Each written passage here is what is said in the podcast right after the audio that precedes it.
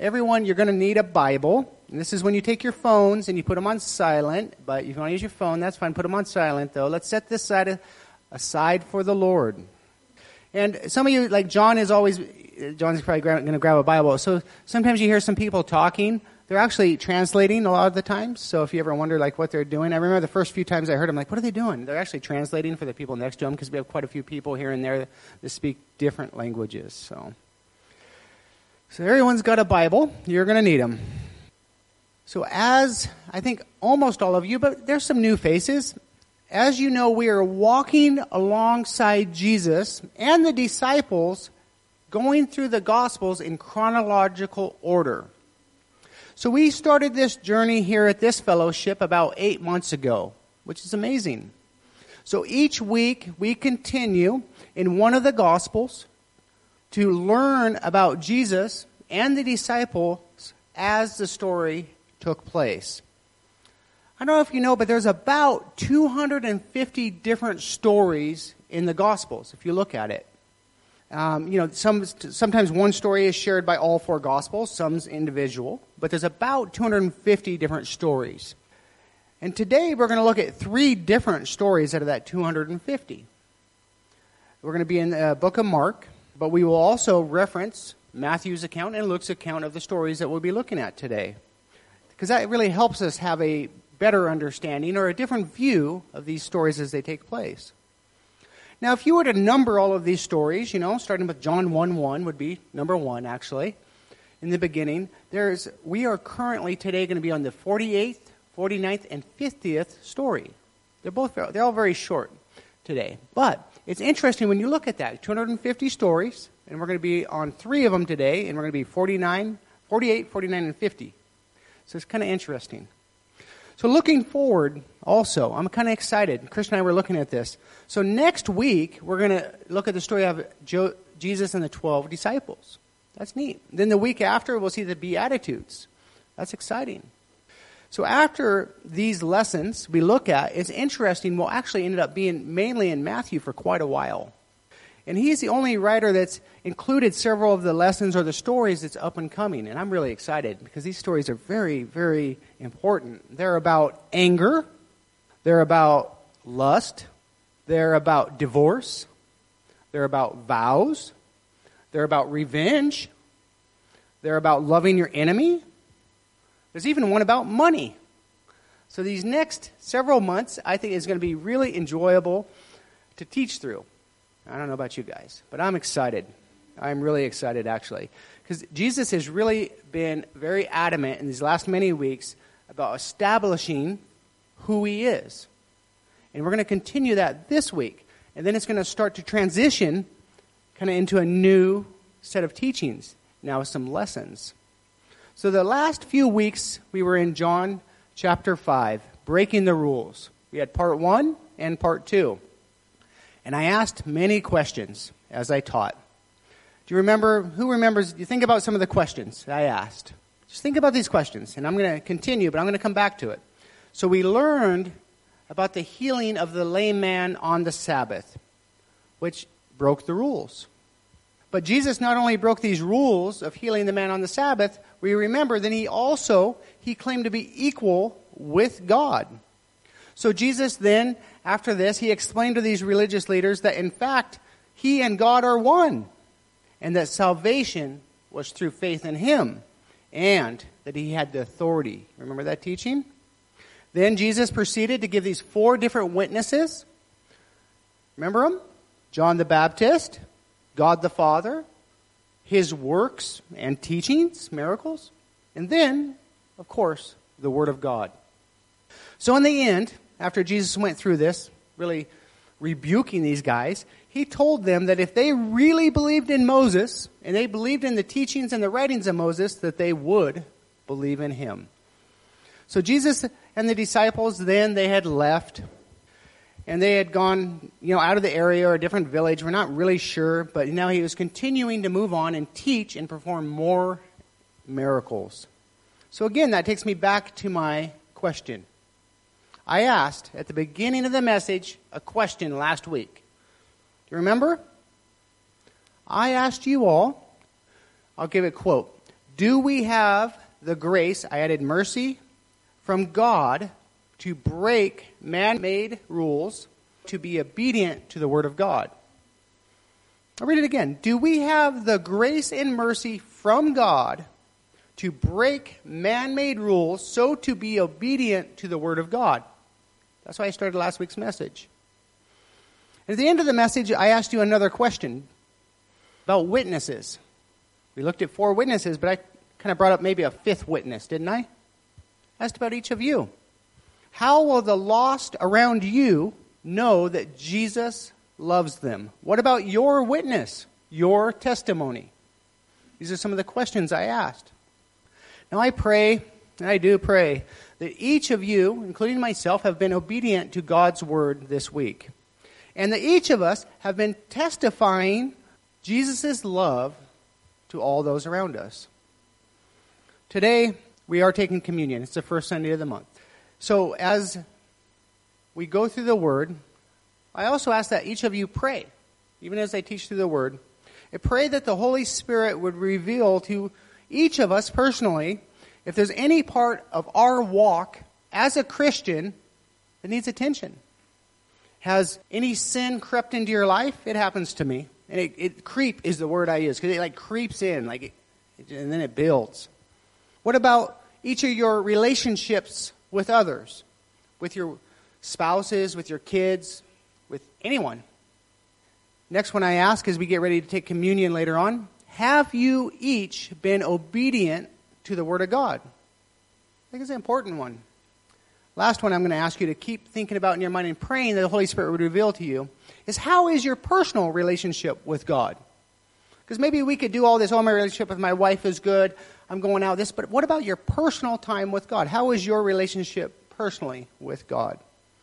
So as we go through the message today, please examine these things in your heart. If any repentance is needed or forgiveness on your part is needed, I just pray right now that you would just take care of that right now. I say that common when it's communion. Take care of it right now. If you need to leave and go out there and make a phone call, if you and your spouse are having some issue, you need to go out there, take care of it, resolve it. We're going to take communion together. If you got uh, some sin, uh, you just need to pray quietly, pray. Let's take care of this, because we're going to take communion, and it's important that we examine our lives before we do that. So let's get into the main message here. It's good. We're going to be in Mark chapter two, starting in verse twenty-three. And we're going to go all the way through chapter three, verse twelve. Some of your Bibles, I think uh, New King James especially, mine doesn't actually, has different headings. And there's three stories here. And in each of the three stories, we're going to break it into three parts. So that's kind of convenient. So nine different parts. And, you know, when I was taught to study Scripture, I was told, like, Scripture's like an apple. It's very good for you, right? But if you try to take a whole apple sometimes, you you take it bite by bite, and it's very nourishing, and it's very good. But you take it bite by bite. And so that's the way we're going to look at the Scripture today, piece by piece, and we're going to digest the entire section of these three stories. So we're going to learn a little bit more today about the purpose of the Sabbath. Let's begin. Mark chapter two, verse twenty-three and twenty-four. One Sabbath day, as Jesus was walking through some grain fields, his disciples began breaking off heads of grain to eat. But the Pharisees said to Jesus, "Look, why are they breaking the law by harvesting grain on the Sabbath?" You know, as I read this, I don't know how many of you can imagine, but you know, rice is kind of similar, actually. I mean, the, the heads of the rice. I can see this in my mind, this story taking place very vividly. You know, one Sabbath day, so one Saturday for us, you know, or them, Jesus and the disciples, right, they had left the previous place. They're walking along. They're all together. They're walking to the synagogue, as we will read on, and Jesus is going to teach at the synagogue. And as they're walking, there's these fields of wheat. They're growing tall. They obviously, if they picked them off and did what they did, they must have been tall. Uh, I imagine these, you know, waving in the wind, like we see the rice fields. It must be a pretty serene, beautiful picture. Then the disciples, as they're walking, they're grabbing the heads. They're taking them. They take them between their hands, right? And you run them. I've done this. And then you get all the chaff off and kind of put it up. Then you have all these seeds or the wheat kernels. I don't know how you want to call it. And then you take them and pop them in your mouth, chew them, and eat them. I've done this. I think maybe some of you have done it. Um, if maybe not wheat, maybe rice. I've done it with wheat. It would take a lot of effort to get full doing this. It would take a lot of effort. But I'm sure as they walked, and it says they were hungry, I'm sure as they walked, it kind of kept them busy. It's kind of like something to, I mean, they're just reaching out, grabbing it and doing it, eating, kept their minds off probably that they were actually hungry. So you can imagine this taking place. I mean, it's a very easy verse to kind of picture in your mind. So as you have that pictured, I want you to turn back in your Bible. We're going to go all the way back to Exodus, chapter twenty, verses eight through eleven. Ten Commandments. Verse eight. Remember to observe the Sabbath day by keeping it holy. You have six days each week for your ordinary work. But the seventh day is a Sabbath day of rest, dedicated to the Lord your God. On that day, no one in your household may do any work. This includes you, your sons and daughters, your male and female servants, your livestock, and any foreigners living among you. For in six days the Lord made the heavens, the earth, and the sea, and everything in them. But on the seventh day he rested. That is why the Lord blessed the Sabbath day and set it apart as holy. Now, there's a lot of other scriptures that address this very directly. I'm not going to look at them all. But it talks about this, that they were not to harvest on the Sabbath. So we know this. But and then as we read this verse, we see in the last part is uh, verse twenty-four, these Pharisees come up to Jesus, and they're accusing them of breaking this commandment of harvesting wheat on the Sabbath. You know, breaking off the heads of wheat as they're walking by. You know, it was actually, if you want to get into it, there's other verses that say there's actually parts of this that was allowed. But whatever the case is, these Pharisees are accusing the disciples of breaking the law. So let's look at the response that Jesus is going to tell them in verses twenty, back in Mark chapter two, verses twenty-five through twenty-six. So Jesus is going to respond back to these Pharisees as they're accusing the disciples of breaking the law. Verse twenty-five. Jesus said to them, haven't you ever read the scriptures, what David did when he and his companions were hungry? He went into the house of God during the days of Abiathar, was high priest, and broke the law by eating the sacred loaves of bread that only the priests are allowed to eat. He also gave some to his companions. So this story of David, uh, you can look back if you want and write it down. It's in First Samuel twenty-one, verses one through six. So David, we know, I think most of us are familiar with this story. David was fleeing from Saul, and he needed food for himself. They were hungry, and his men. So he came to this priest, and he asked for food. And then in this story you read, there was no food, but there was none except the holy bread, or the bread of presence. Now, it had been, this bread was there, and it had been placed before the Lord in the tabernacle. So this priest, he gave David the bread, and his men the bread, that should have only been eaten by the priest, as the law prescribed. But David and his men, they ate it. So this may have, this broke the law technically, didn't it? I mean, it did break the law. But I believe the heart behind this, when we have to look at the law, so often I think what Jesus after we have to look at the heart behind it. Why is it there? So the heart behind breaking this law was to feed David and his men who were hungry. So we see, we know that God gave grace and mercy in this very event of breaking the law. Now, if we read Mark's account, and then we go to read First Samuel's account, and I was reading about this, some people, unfortunately, I want to mention this because it is mentioned. Some people would say that these passages would contradict themselves. Because if you look there, you'll see the priest's name are different between the Old Testament and the New Testament. And I'm going to mention it. Now, so that makes you wonder, could have Jesus misspoke? No, Jesus did not misspeak. Be very clear of that. Absolutely not. As you look at it, there's many commentaries that would justify it or explain it in many different ways. But I like the way Warren Wiersbe, what he says. And he says basically what he's saying. We know Jesus' words are true. So though he used a different name, what's likely, and it's possible, that the father and son each possibly had the same names, you know, like first and middle name or whatever the case was. And so when he's referring to them, Jesus had a lot more knowledge than even we have, of course. And so when he's referring to them, they easily could have had, both had the same names. And so just because it's referred to as one name in the Old Testament and a different name in the uh, New Testament does not mean it's incorrect, or it's even, it, it's true. So Mark gives this story of David we see in the New Testament to explain the point of the Sabbath, to help us understand the heart behind the Sabbath. You know, it's interesting, as I was studying a little bit, there's been a lot of teachings lately, just in the last while, about the Sabbath, and then also we've been in Genesis in a Bible study, so we're starting to learn a little bit about the Sabbath. And so I mentioned earlier that we were going to reference some of the other Gospels, and this is one point where I want to turn back to Matthew's account to read a little bit more on this particular verses. Turn back to Matthew chapter twelve. Look at verses five and seven. I'll read it.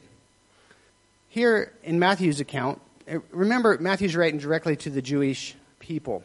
Verse five, "And you haven't read the law of Moses, that the priest on duty in the temple may work on the Sabbath. I tell you, there is no one here who is even greater than the temple. But you would not have condemned my innocent disciples if you knew the meaning of this scripture.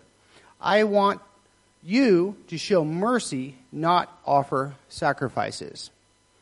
And what you start to see is the heart behind this. Now, what is freedom to me? It's freedom that we are given. You know, this this is a gift God has given, the Sabbath. It's a gift from God to us, the Sabbath, blessing each and every one of us. We're blessed by this gift from the Lord. So as you think about the Sabbath, as Jesus is talking about it here, as they're trying to accuse these the disciples of breaking the Sabbath, what is the Sabbath? What is this gift that's been given to each one of us today? What is it? Think about that. I have another question. Who meets our needs today? Because second part of the question. I got another question about the Sabbath. Who is the Sabbath? It's Jesus now. It's Jesus where we find rest today. And he states very clearly, he is the Lord of the Sabbath. So as we know that today, do each of us allow Jesus to be our Sabbath? Do we take rest in Jesus? And how do we each do that? How do you take rest in Jesus? How do you observe the Sabbath today? As we think about that question, I want to share a quote. "The Pharisees placed their laws above human need. They were so concerned about Jesus breaking one of their rules that they didn't care about the man's shriveled hand." What is your attitude toward others? If your convictions don't allow you to help certain people, those convictions may not be in tune with God's word. Don't allow rule-keeping to bind you to human need. We've learned a little bit, just touching on it, the purpose of the Sabbath. It's for rest. It is through Jesus Christ that we have today. It was made, the Sabbath was given to us to meet our needs, as Jesus was given to us to meet our needs. And we're going to learn even more about it in the next story. So what is truly lawful on the Sabbath? What is the heart of the Sabbath? Let's continue. Mark chapter three. We're going to look at the next section. It's going to be the next six verses. We'll start with the first two. Or I'll start. Then Jesus said to him, "The Sabbath was meant to meet the needs of the people, and not the people to meet the requirements of the Sabbath. So the Son of Man is Lord even over the Sabbath." Now, chapter three. "Jesus went into the synagogue again and noticed a man with a deformed hand. Since it was the Sabbath, Jesus' enemies watched him closely. If he healed the man's hand, they planned to accuse him of working on the Sabbath." So as this story now is continuing, it seems to, you know, there, there's a chapter break there, right? Chapter two to chapter three. But really what we see is, I believe here, is we're still continuing this. "And Jesus and the disciple have now arrived at the synagogue, and it is still the Sabbath." So remember, as they walked, these Pharisees had come up, right? They were accusing the disciples of breaking the Sabbath by breaking off the heads of grain. And then they had questioned Jesus. Now, I believe these are probably some of the same men now have gone into the synagogue, and now they're there with them. But now Jesus refers to these men a little differently, doesn't he? Before it was the Pharisees. Now, but what's, what's he call them now? He says, Jesus' enemies watched him closely, and then I also think he calls them the accusers, is what they are now. Jesus and the disciple, they're there, they're in the synagogue. They're there to worship. Jesus, we know he probably would be teaching. And if you look at Luke's account, it actually says that he was teaching. So this, think about this synagogue. It's a place that is set apart specifically for worshiping God. Now, these men had watched Jesus. They were watching him. It was a setup. They, I think they were really expecting him, out of his compassion, to see this man, and they were expecting him to heal him because they knew he was compassionate. They were going to use, they were hoping that Jesus would perform a miracle to heal this man and then condemn him for doing it. It's it's wicked. It really is wicked. Jesus knew this. You know, he knew. He knew what was going on. And he knew what was on these, these, these as he says, enemies, these Pharisees' minds, what was on their hearts. And we know that he taught, if we look at Luke's account, you can imagine the lesson that Jesus taught before he did all this. We don't have it recorded, but you know he was in the synagogue. He was teaching. You imagine the lesson he taught as they're all standing around watching him, waiting to see if he's going to heal this man. So what will Jesus do, knowing all this that's going on? Look at verses three through four. Jesus said to the man with the deformed hand, "Come and stand in front of everyone." Then he turned to the critics and asked, "Does the law permit good deeds on the Sabbath, or is it a day for doing evil? Is this day to save life or to destroy it?" But they wouldn't answer him. I think as I read this passage, really, Jesus is not just questioning them, but he's questioning all of us. It's really an examination that each of us have to look at our own hearts. And he presents this question to all of them very openly in the synagogue, publicly, before everyone on the Sabbath. It'd be like if I just did it right here, right? It was just like a church. Does the law permit good deeds on the Sabbath, or is it a day for doing evil? Is this the day to save life or destroy it? They couldn't answer Jesus, could they, without judging themselves? Because if they answered, they would judge themselves and condemn themselves. But Jesus, I believe, is really rebuking them and any of us, possibly. Asking the question, you know, why are we even here? Are you more concerned with your preconceived notions of how ministry is done? Or does your heart break for the lost? Or are you so busy judging others that you would ignore the grace and mercy that Jesus has poured out on you in your life? He asked them very blank. He asked them, are your days filled with saving lives or destroying others? Matthew even expounds more on this. Turn back to Matthew again, chapter twelve, in verses eleven and twelve. He gives another story. And he answered, "If you had a sheep that fell into a well on the Sabbath, wouldn't you work to pull it out? Of course you would. And how much more valuable is a person than a sheep? Yes, the law permits a person to do good on the Sabbath."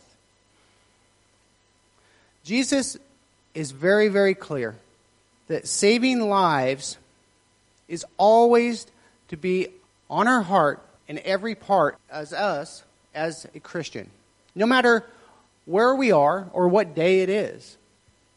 So Jesus has a lot more he wants to say to them. Let's look at verses five and six. That's back in Mark chapter three. He looked around at them angrily and was deeply saddened by their hard hearts. Then he said to the man, "Hold out your hand." So the man held out his hand, and it was restored. At once the Pharisees went away and met with the support of Herod to plot how to kill Jesus. So as this story is taking place, now we see that Jesus has experienced anger and sadness. And it's interesting, I looked at a lot of different translations. I looked this up in the Greek. I looked like anger. I was like, is this really Jesus experiencing anger? And I looked it up, and it's Jesus experiencing anger.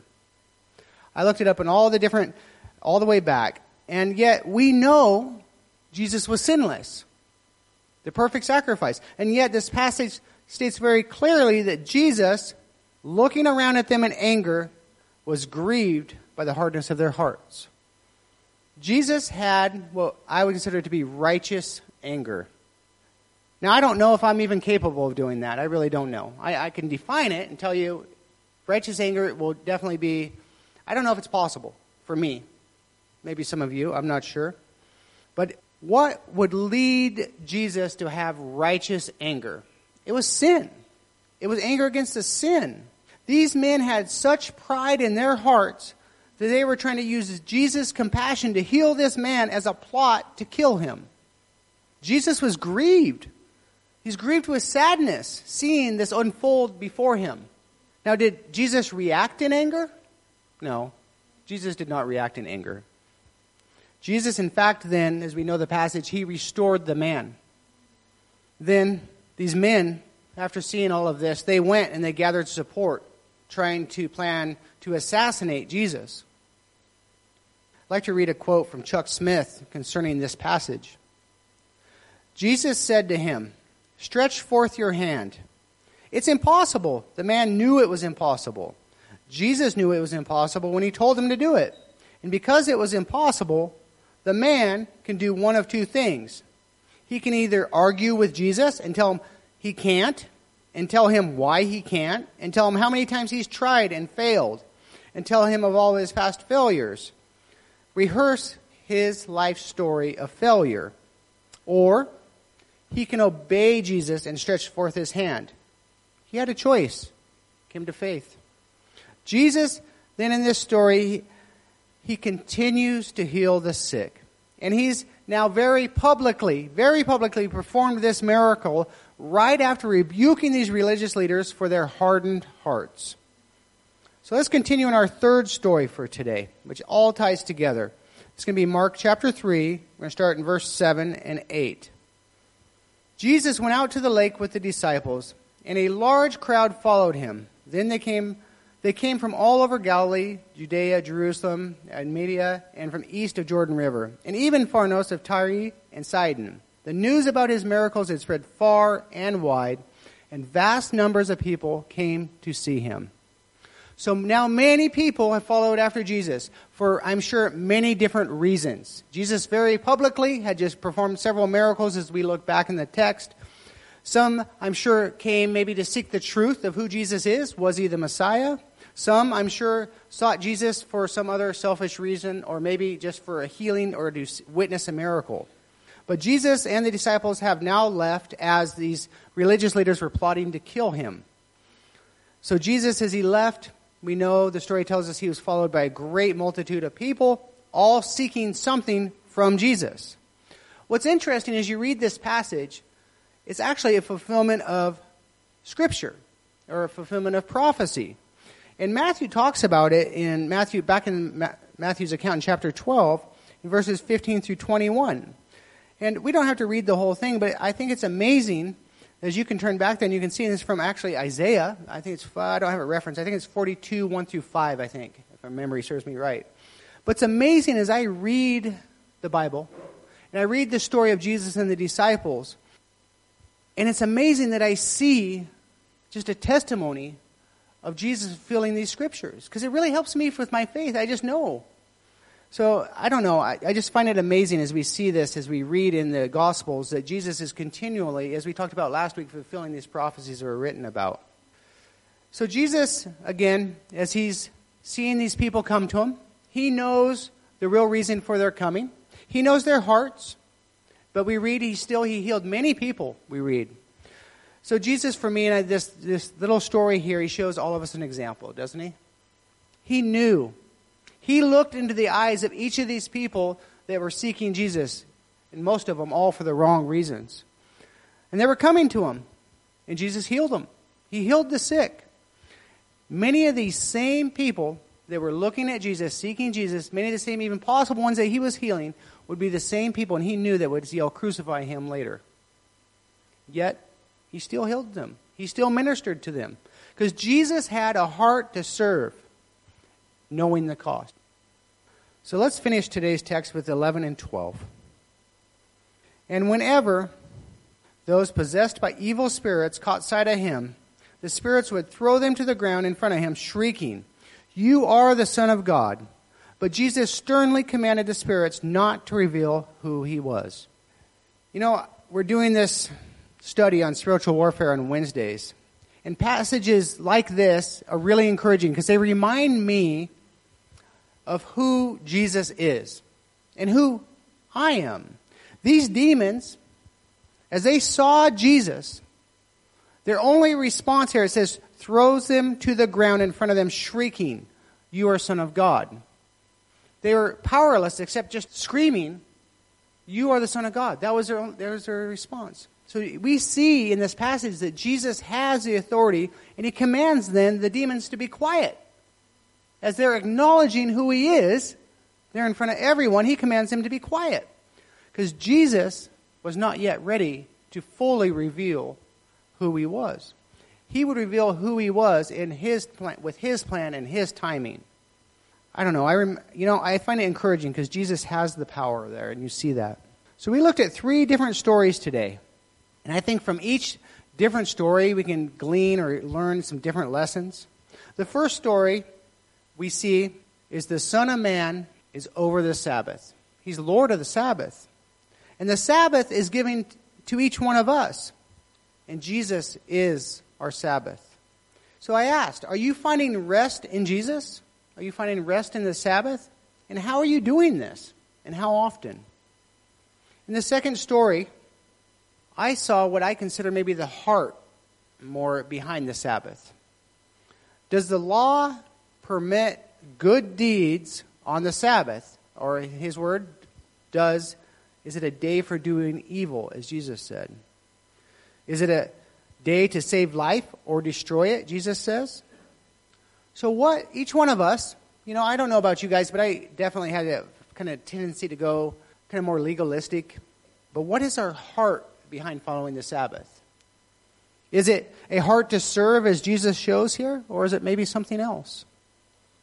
In the third story, I saw Jesus' heart to serve. Many people sought Jesus out when they followed him. Many different reasons people were looking towards Jesus. Yet, Jesus still healed them. You know, we still face this today in church. You know, lots of people come to church for lots of different reasons. But we follow Jesus' example. He ministered to them all. So to summarize these three stories as I look at these, I'd like to end with a quote, and then Christian is going to lead us in communion. So as we prepare our hearts to take communion, I've asked you that throughout the service. I want you to look at this quote with me. The quote is, "Are you more concerned with opposing certain sins and cultural movements or in advancing the kingdom of God and proclaiming his love for men and women?" This really spoke to me as I read that quote, because I'll tell you, this really spoke to me because I, I'm really good at picking out other people's things. Oh, they do this or they do that, or they have this movement or that movement. Instead of truly, truly just having a heart to serve like Christ did and just advancing the kingdom. I don't know why I have a tendency to do this, but I definitely do. I'm going to pray, and Christian is going to come up. Heavenly Father, I just thank you for this message as we look at these three different stories, Lord. As we learn a little bit more today who you are and what the Sabbath is and how we can find rest in you, Lord. So, Lord, I just pray that each one of us as we... Uh, We look to this, Lord, that we would, uh, we look to the Sabbath. We wonder, like, what what is Sundays now? Is it, you know, is, we know the Sabbath was on Saturday, but now we observe on Sunday. Um, we look at all the different things people suggest. What do you do on Sundays? Can you do this or not do that, Lord? We'd remember the truth behind it is we get our rest through you, Lord, and our relationship in Jesus, Lord. And you provide that for each of us, each and every day, Lord. We can seek you and find that peace and that grace and mercy that can be found through you. So, Lord, I just pray each one of us would continue to just come before you in a relationship and come to know you more and more and experience that Sabbath, that peace, that rest that can come through a relationship with you and faith in you, Lord. So, Lord, I thank you for your word. I thank you for this message. Lord, I just pray, Lord, that you would speak to us as we observe communion, and we just do this in faith. In Jesus' name, amen.